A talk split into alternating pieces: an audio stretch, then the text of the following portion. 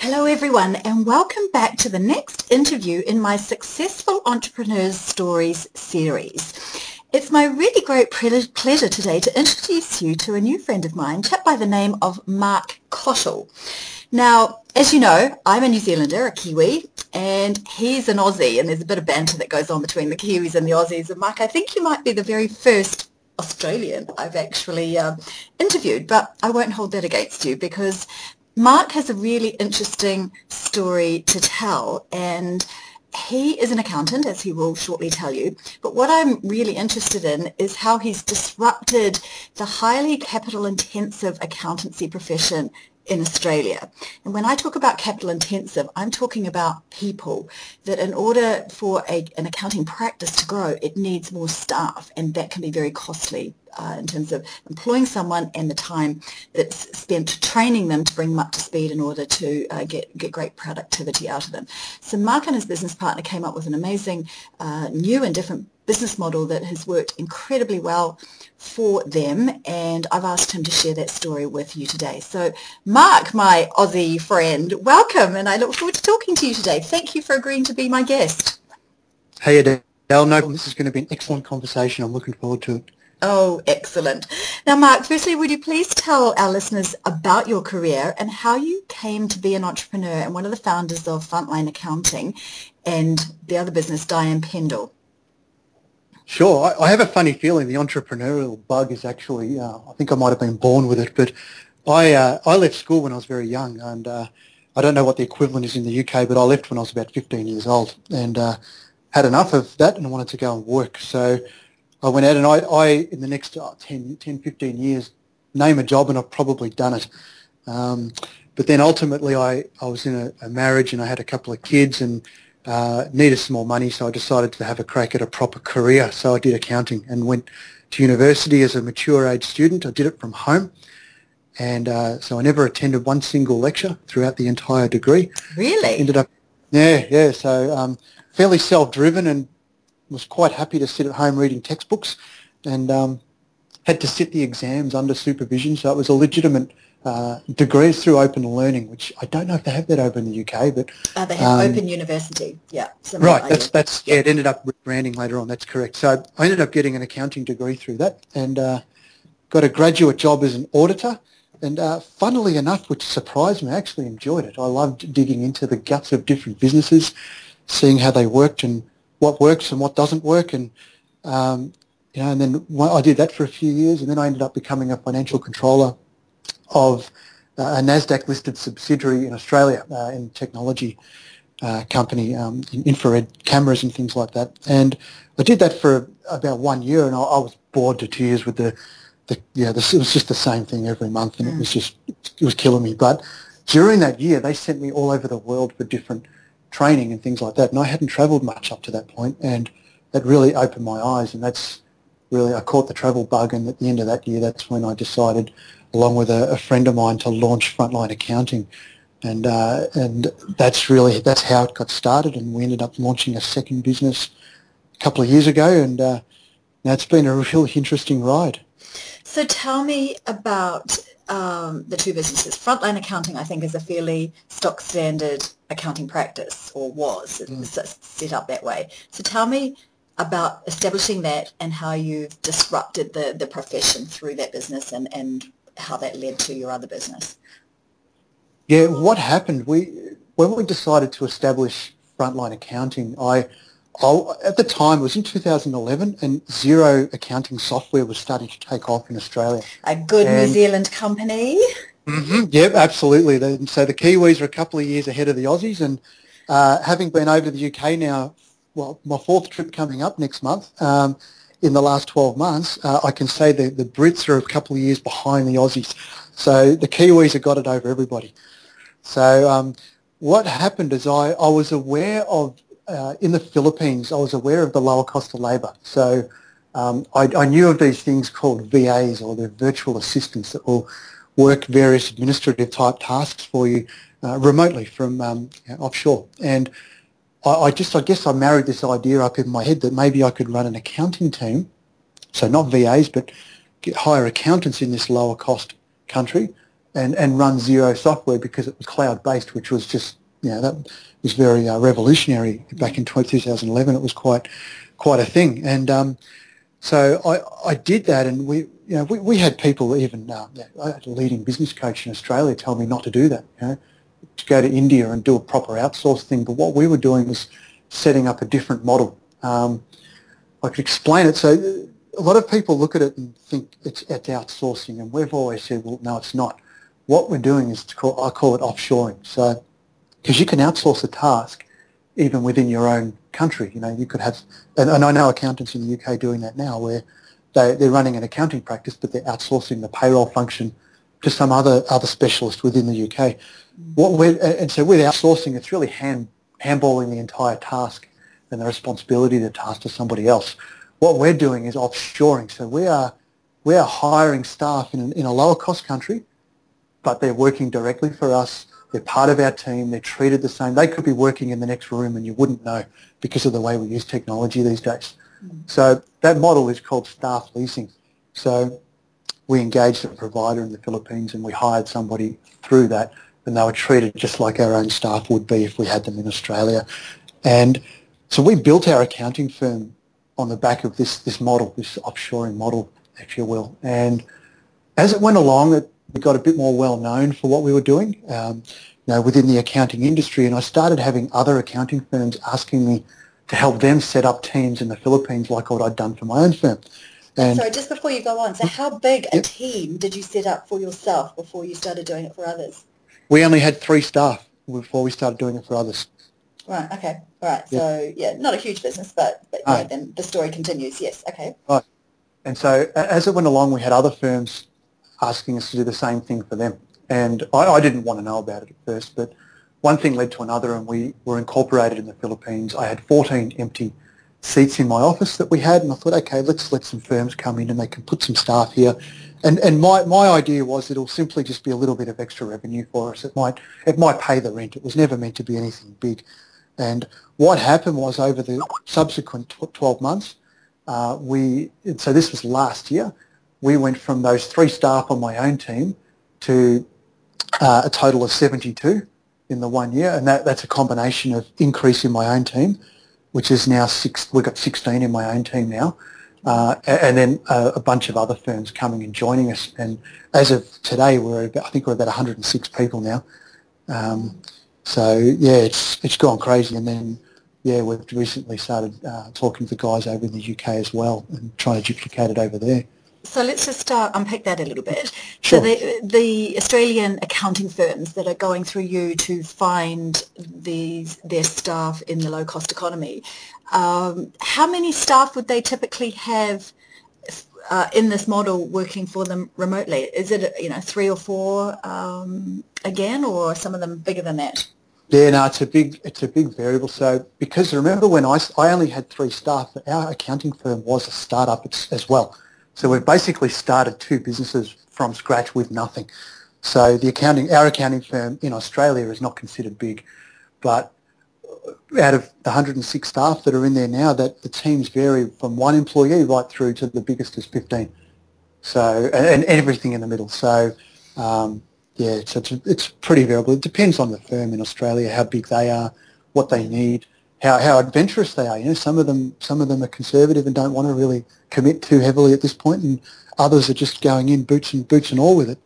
So I guess what you're saying is that the the model, the leasing of staff and having them working remotely but on your team mm-hmm. is is flexible. You could have just one staff, and as you know, I'm thinking about doing that for not so much accounting but but some other work through you. Yes. yes. Uh, where I would only need one person, or equally an accountant uh, in Australia or the UK where you're also targeting could have their whole processing team, accounting processing team, which could be one through to X number. It's up really up to the size of their the accountant's uh, aspirations and, and size of their business. Is that right?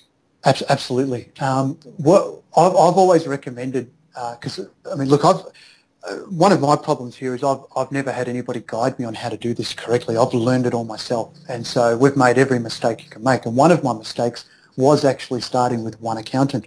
And, there, and uh, for me, maybe I'm a slow learner, but it took me a while to realize, hang on, I've just put a whole lot of time and effort into training this girl. What if she leaves?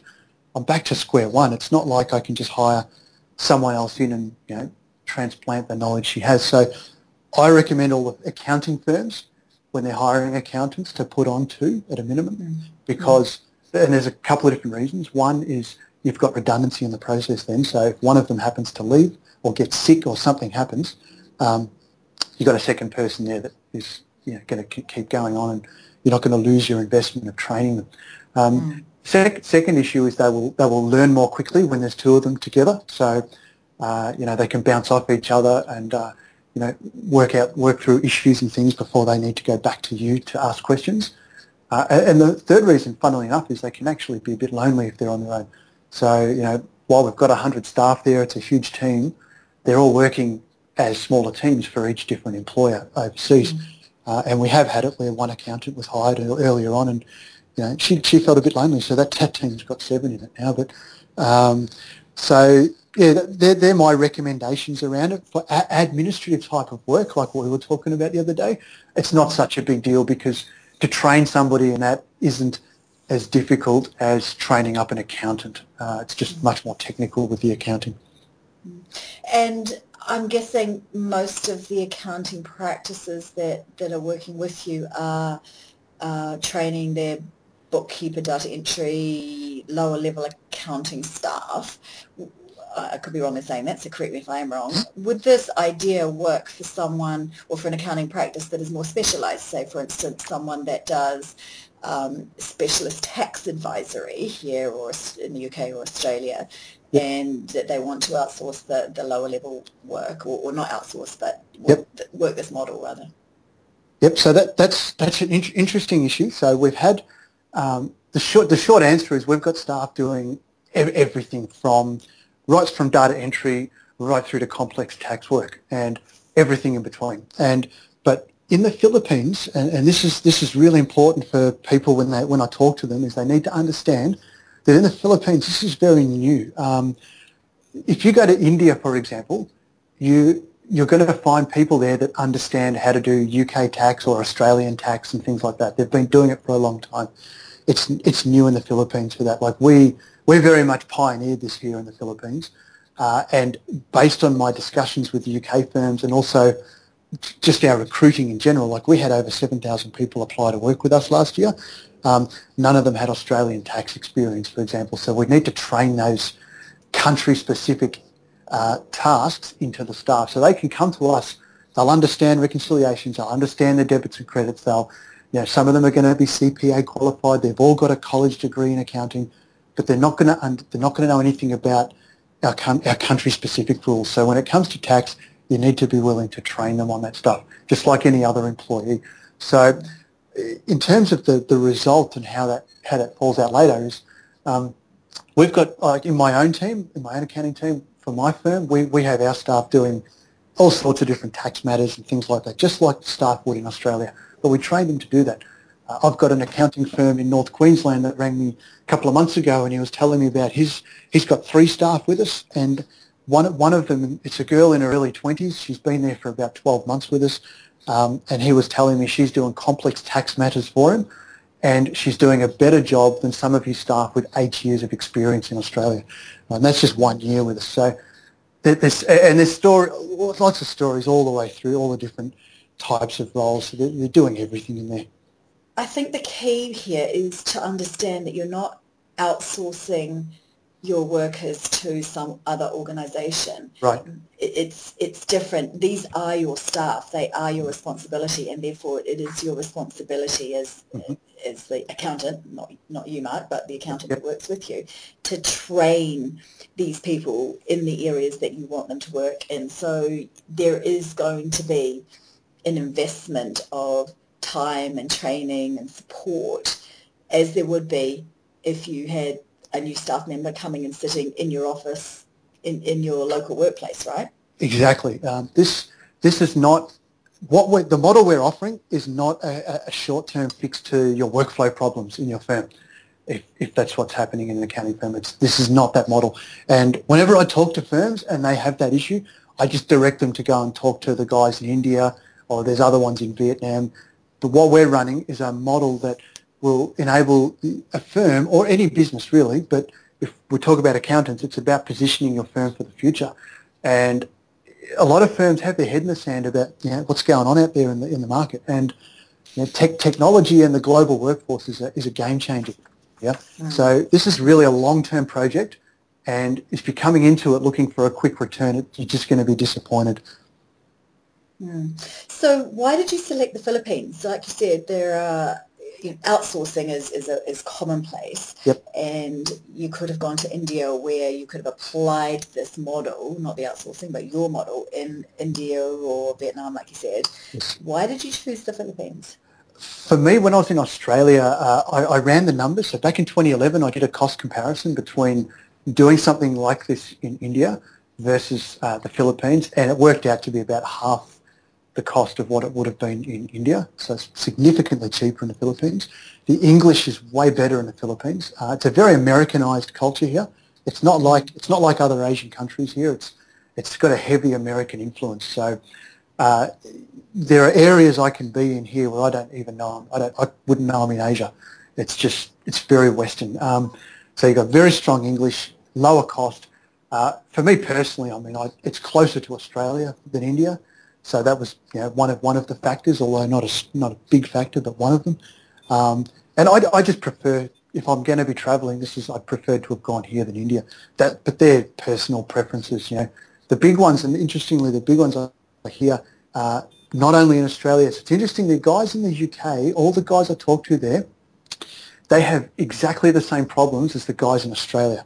And that includes the same problems as when they tried outsourcing in India. They, they had problems with the English, they had problems with time zones, all sorts of things like that. So whereas what we're doing uh, basically eliminates all those issues. So the Philippines time zone to UK means if they wanted staff working real time in a regular London or UK day, what what time would that be in Philippines? About three till eleven p.m. So it's not a okay. it's not an ugly it's not graveyard. Too ugly. Ah. Yeah. And some it's of the graveyard. Prefer it. Yeah, they they actually prefer it because the traffic in Manila is close enough to being the worst traffic on the planet. It's a very very congested city to be in, and so some of the staff would prefer to be on that afternoon shift when they can uh, avoid a lot of those traffic problems. Mm, okay, it's fascinating, really interesting. So tell me, it can't have been that easy setting up uh, a brand new business, uh, firstly just for your accounting firm and then in this other piece in, in the Philippines. Give me some of the curly stories that you've had to, to work your way through. I'll, I'll, give you some of them, but we're being recorded, so I may not give you all of them here. But, um, but look, the reality is we're in a third world country here in the Philippines, and one of the biggest problems I've, I've personally had through running this, I've been here for four years now myself, and I still have this problem now, although I'm always trying to overcome it, is I keep bringing my Australian view of the world and expecting that to be reality here. And it's just not. Like, I'll, look at things, I'll get frustrated with processes and just dumb stuff. And because it's, it's like stepping back into the 1970s when you try and operate in the Philippines. And uh, so, Mark, you, walk, you, walked in, you walked into that one. Aussies do that everywhere. I'm allowed to say that. I'm a Kiwi, yeah, so um, some of my listeners might might not quite appreciate the banter that goes on between the Aussies and the Kiwis. But yeah, you try, you guys try it on all the time, wherever you are. But carry on. You're just an ex-Australian state over there. Don't worry about it.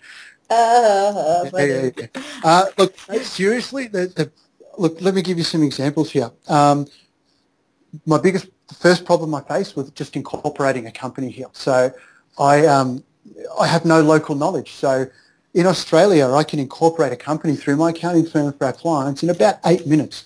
In the Philippines, it took me eight months and it, it was hard. It was blood, sweat and tears. It was, I literally had to take staff out of my accounting practice and pull them across from the client work into just dealing with this incorporation and trying to find competent lawyers is difficult, trying to find quality advice is difficult.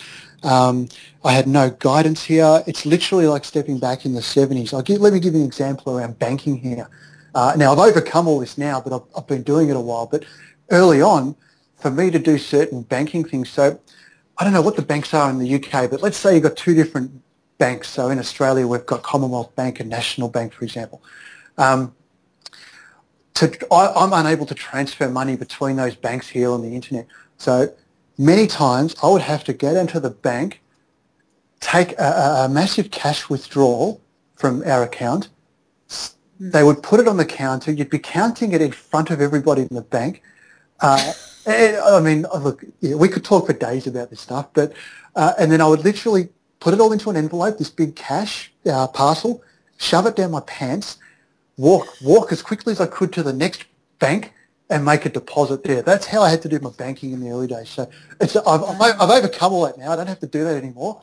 But look, that's if you don't know what you're doing here, that's that's the reality of and um, you know other issues in the Philippines is service service is not what it is in a, a first world country. You know. Um, internet, you know, internet might go down, and I, I, used, I sometimes had to take my team and go and work in an internet cafe because we, our internet went down. Like I had a guy, this was a funny one. We had a guy come and do um, some repairs on, on the building's internet overnight one time. And he, he, it was clock off time. He went home, didn't bother finishing his job, so he left the whole building with no internet the next day and just went home. I said, oh man, like, oh, I tear my hair out with this stuff. So, but that's, that is the reality. That is the reality that is trying to run a business here. It's not the same for people that are trying to put staff here. Like, you know, like the yeah. firms, that's different. I'm the guy running the business behind it. It's a, not, it's a really tough game, and you've got a lot of corruption and other things that go on behind the scenes here. That's just, it's it's not the textbook stuff you read about in college. I guess the point is that you're dealing with the, the, the business end yep. um, and making it easy for your clients just to get on and have great staff who right. happen to be working remotely right. and they don't deal with any of that. So, yeah, right. There's, there's only two things they have to worry about. Train the staff and manage their workflow. So make sure you, they, you know what they're doing and treat them like any other employee. What we do and pay their bill and pay their monthly bill to you, so you can pay the staff, right? Exactly. Don't pay my invoice, I'll kick you out in a few days. Don't worry about that. right. Well, let's keep moving on. Um, so many respects you're disrupting the accounting profession and you know I'm a trained accountant as, as you know I'm F- FCA um, are you meeting with resistance from, say, the, the accounting bodies uh, in, in Australia or Britain, where, where I know mm-hmm. you're, you're focusing? I, I expected we would, but so far, no. Uh, mm. I, I, look, for, for me, technology and, and, the global workforce, this is huge. This is a game changer for not only accounting, yep. but any white-collar role, like, is up for grabs now. Mm. Uh, I don't know about the UK, but in Australia, like, we saw the disappearance of the, say, the, the call centre industry. You know, that, mm. that exists here in the Philippines. Like in the area I am right now, I'm surrounded by Australian, huge Australian companies, you know, um, and I'm sure it's the same for the guys over in the UK. But when we started our accounting firm, so my business partner, he's probably a bit more conservative than me. He's probably a bit of a typical accountant. I'm not really a typical accountant. And he wasn't, we, we sort of argued a little bit about whether we would disclose to his clients coming in, hey, look, when we do your tax work, we're going to have our team in the Philippines do it. He didn't. He wasn't sure. He wasn't quite comfortable with the whole idea. I didn't care. I just don't care what people think. And so. I, would go into prospective client meetings and just say, look, this is, this is our model. We've got a team in the Philippines. This is how we do stuff. And you know what? Not one single business, not one single business has ever cared less. They don't care. As long as they're getting value for what they're paying for, yeah. they're happy. Quality of output. Yeah, yeah. absolutely. It's deliver. It's about delivery. Yeah. Oh, that's good. Yeah. That's really good to know. So, what are the uh, key strategic goals for Frontline Accounting and and Diane Pendle, the, the business, over the next say two years? Yep. So, with with the accounting firm, we're actually about to do a massive remodel on that. What we've discovered, um, it's top secret stuff. Okay. Um, what we've, what we've discovered, so like we're, we're real innovators and we don't know we're really innovating until you're down the track a bit and you realise, hey, that, that actually works really well. So what we've offered the market in the last couple of years in Australia is we're calling it a virtual management accounting service. And so we're basically taking the bookkeeping, the month-end reporting, the analysis, the tax, everything. We're taking it off the owners, business owners' hands and we're doing it all in-house. And we're, we're really holding their hands along the way, cleaning up a lot of mess, yeah, a lot of businesses are not in a good condition and they come to us and we fix it all up and, and, and get them moving in the right direction. And so we're actually about to remodel our accounting firm where that is all we offer. Instead of having, you, know, you go to any accountant, you, you, don't, you can't set them apart one from the other. They all look the same. And so we're, we're, we're literally just going to offer that high end, you know, we've got about, right now, for that five companies paying us anywhere from twenty to $35,000 a year to do that service, and it's it's just as it's no more difficult than some of our very cheap end clients. You know, the ones who you just they're just hard. Some of those people are just hard work to deal with. So Mm. we're, we're discovering we really like working with these guys. It's a service that now the market really wants. So we're, we're going to do that. And as far as the the Philippines business goes, to the outsourcing stuff is um, my focus is going to be on the UK. Like the Australian stuff is just growing on its own through referrals and organic growth. So that's that's my focus over the next couple of years. And um, in approaching the UK and offering this model to UK accountants, are they embracing it? No, so far no, they're not. they're all they're, what they're doing. They're doing the typical accountant thing, and a lot of Aussies did this as well. They look at it and they go, "That's a great idea." Like I really think we, we should look at this, but then when when it come, when the rubber meets the road, every they get busy. You know, the accountants just get busy, Mhm. stick their head in the sand, and, and they just keep trotting along like usual. But yeah, we've we've got we've got a few looking at it really closely, and we've got a, got some coming on, and uh, we've got you know, a guy signed up recently, and he's they've already got their employee Xero certified. They're they're really so yeah. I'd I'd say they haven't embraced it yet. The uh, the other issue with that is they're all looking at it from an Indian perspective. They come up to me and they're they're talking about their their bad experience in India. So I'm firstly trying to overcome that, and then I've got to re-educate them on this alternative model that we're running. When they keep thinking outsourcing, it's not. It's not. That's not what we do. Um, So it's taking longer, but I'd say we're, I reckon we're about to really take off soon. Oh, excellent. So what have been your biggest or most pleasurable business successes to date? That's interesting. Okay, we, we picked up an award for innovation a couple of years ago. I, that was really cool. Like, yeah, out of 200 plus firms in Australia, we were awarded, the most innovative. Um, and then the next year we were runner-up for the same award, and we've also runner-up in the best place to work, runner-up in uh, what was it, the best community service thing was. We do a lot of outreach here in the Philippines as well. Um, we recently passed 100 staff. That was a massive milestone for us. That was really cool. And uh, we celebrated and we bought the, all the staff a, a big Filipino lunch and it disappeared in seconds. Like, it was like a, like a storm had just gone through the kitchen when all the food had disappeared. But, um, but you know, the biggest thing that I, I enjoy watching is watching the staff develop their careers and seeing the opportunities. Like um, in the Philippines, the, the, the money they earn from working for us doesn't just go to them, it goes into the family. And so we actually get to literally watch families improve their circumstances. It's like like um, it's it's raising up a, a new middle class in in the country here, and that's what this industry does. And so yeah, it's really cool to watch that stuff. Mm, beautiful. Mm. So based on your own entrepreneurial experience, success, journey to date, if you had three pieces of uh, advice, key advice to, to give a person setting up a, a small business, whether it be in accounting or, or general, what would it be? Okay. I'm going to give you three, and I'm going to give you a bonus one as well. Right? I got yeah, yeah. This, and, and I, I think a lot of advice they often talk about sales and marketing and things like that. I, I think I'm going to talk about. I, I often think businesses need to be a lot more frugal with their cash, and they need to guard their cash much more carefully. And um, because if you do that, you're unlikely to run into major problems as you develop your business. Like if if you don't have any debt, and you're not relying on people, and your costs are low, you, your stress level is a lot lower, and your risk is a lot lower. And for our business, we we don't run debtors. Like eh, pretty much everything we do is paid up front, and so I it, because of that, I very rarely run into any problems with collecting cash. Um, so that that's critical, and I, I, I think businesses should take that seriously and not not really loosen up the purse strings until much later down the track. Then we're fully capitalised, you know, a few months of working capital in the bank and in a really strong position. Then look at it. But most businesses don't get to that point. They're just often floundering around back and forth. Um, second thing I'd say is um, don't try to be all things to all people.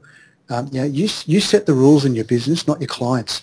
Uh, you know, I, I regularly turn prospective clients away if they're not a perfect fit for what we do. And you know, but I do, I do it in such a way that I always try to guide them to what is a good fit for them. Like I said earlier, I often send accounting firms to India. Say, look, this what we do isn't a good fit for you, but I suggest you try this. So I'm not going to just take on anybody. Um, you know, pe- people, I think people like to buy from who they know, know, like, and trust, right? Well, we we sell the same way. Like I don't I just don't deal with people I don't want to deal with. And um, you know, I was in the UK recently. We uh, I, I, was doing an exhibition at a, at a show there called Accountex in London, and I was standing there for two days. It was, oh, it was horrific, I can tell you. Um, but I, I, had a I had a guy come up to me saying, oh, "How much per hour?" I said, "No, no, no, that's not what we do, mate. We set up teams in the Philippines. It's full time teams. We, I don't know how much for a tax return." I'm like, "No, no, no, no. It's not what we do." And it was not going to. So what I did, I actually I next. I, I literally walked the guy around to the Indian outsourcers. I, I lit, and I got back to my stand, I got back to my stand, and the guy next to me on another stand, he goes, "Did you just escort somebody away from your stand?" And I said, "Mate, I don't deal with idiots. I just can't. I can't do it, mate." So, uh, so, so yeah, that's the thing. Don't try and be all things to all people. Just know what you're good at and stick with it. Um, third thing I'd say is cut the BS. Like seriously, just be honest with your clients, be honest with your staff, be transparent. There is so much crap in the marketplace, and I mean, I see it all the time here in the Philippines, and I'm a real straight shooter, like, and I don't mince my words with anybody, um, and they they just get the real deal when they talk to me, and I often have prospective clients come back to me, and whether they come on with me or not doesn't matter to me, but they often come back to me and say, just yeah, thank you for for giving me the straight the, the truth because they've done this. Maybe they've been around the Philippines, they've looked at different business operations, and they just get fed rubbish. They really do, and I, I see it all the time. So just just cut the BS. Be honest with everybody you deal with, and just be straight about stuff. Uh, and that's that's really worked wonders for us. And I, I, know our business has grown, and we've picked up clients because of that approach. Um, the, the find my bonus point: be yourself. Like when you're trying to build your business, don't try and be somebody you're not. Like for me, I'm, I'm so politically incorrect. It's embarrassing for people around me sometimes. Um, I swear all day. I like what Australia, what Australian doesn't. But, I, but, but I, I, really, I wear my heart on my sleeve. I just, I have no filter around my mouth. I just, if, it, if I think it, I'm going to say it. And you know, who wants to try and live their life trying to be someone they're not? So again, look, I, that's how uh, those those four things there, that's made a massive difference in our business. So forget about all your marketing and sales and all your techniques and tricks. Get to the basics there, and it, yeah, you get a. I reckon most business owners will get such a better outcome. Brilliant. And one final question. I'm hoping you're planning to be 101 years old, just as I am. And I, yeah. I, don't know how old you are, so I don't know if we're going to be doing it together. But mentally, uh, physically. well, both, both, both, both. Um, so when you're 101, sitting in your rocking chair, reflecting on the life that's gone before you, what will give you cause or greatest cause to smile about the life that you've had? Well, that, that question suggests that I'm going to be looking back and reflecting. I, I reckon when I'm 101, I'm probably going to be mapping out the next 50 years of my life. Um, totally agree. I'm, I plan yeah. to be working when I'm 101. Yeah. I, well, we'll be doing it together. Let's have another Skype yeah, call. Absolutely. um, now, look, if I could sum it up, I'd just say I will live my life my way. I just, I, I'm shocking at following rules. I just, if I see a set of rules, I'll go the other way. I'm a horrible that stuff. And so, and look, it's it's working out okay for us now. You know, look, I, I do it my way and I don't do it, I don't live how other people think I should live. Well, I guess that's the point. You've disrupted an industry by not following the rules and you're doing incredibly well and you're supporting other accounting firms in, in Australia and the UK yes. to do the same and, and that leads to those businesses being a lot more financially successful, I would guess. And you are also contributing to a low income economy and making a real difference in the lives of, of people who have got accounting skills and qualifications that, that are looking for great opportunities to use those skills from their country because like you say it's a very family oriented country yes. and so you're making a huge difference and, and I salute you and congratulate you for that. Thanks Adèle. My pleasure. And you know, I have one more thing to say, and I have to say to my listeners that this interview was recorded on the 11th of September 2015, about one week ahead of the Rugby World Cup 2015 being hosted in England, or Great Britain actually, not England. And I have to say, go the All Blacks. I hope we win. And for those that don't know what I'm talking about, the All Blacks are the rugby national team of New Zealand, and we're better oh. than the Australian team right now. So we're hoping to retain the shield. Well, you can mock me all day, but I, I the, the Poms are going to mock me a lot more for the cricket recently. That was a shock. Oh yes. don't, don't even get me started on that. No, no, no, no. We'll stop right there. That's very funny. We've had a good laugh at that one. Look, it's just been delightful talking to you, Mark. Thank you so much, and I wish you great success with with your business because I really, really like what you're doing, not just in, in business, but what you're doing for for communities in, in Philippines, which we didn't have a lot of time to talk about today, and perhaps I'll get you on again to, to talk about that. Thanks, Adèle. No worries at all. I'll talk to you again soon. See ya. Bye.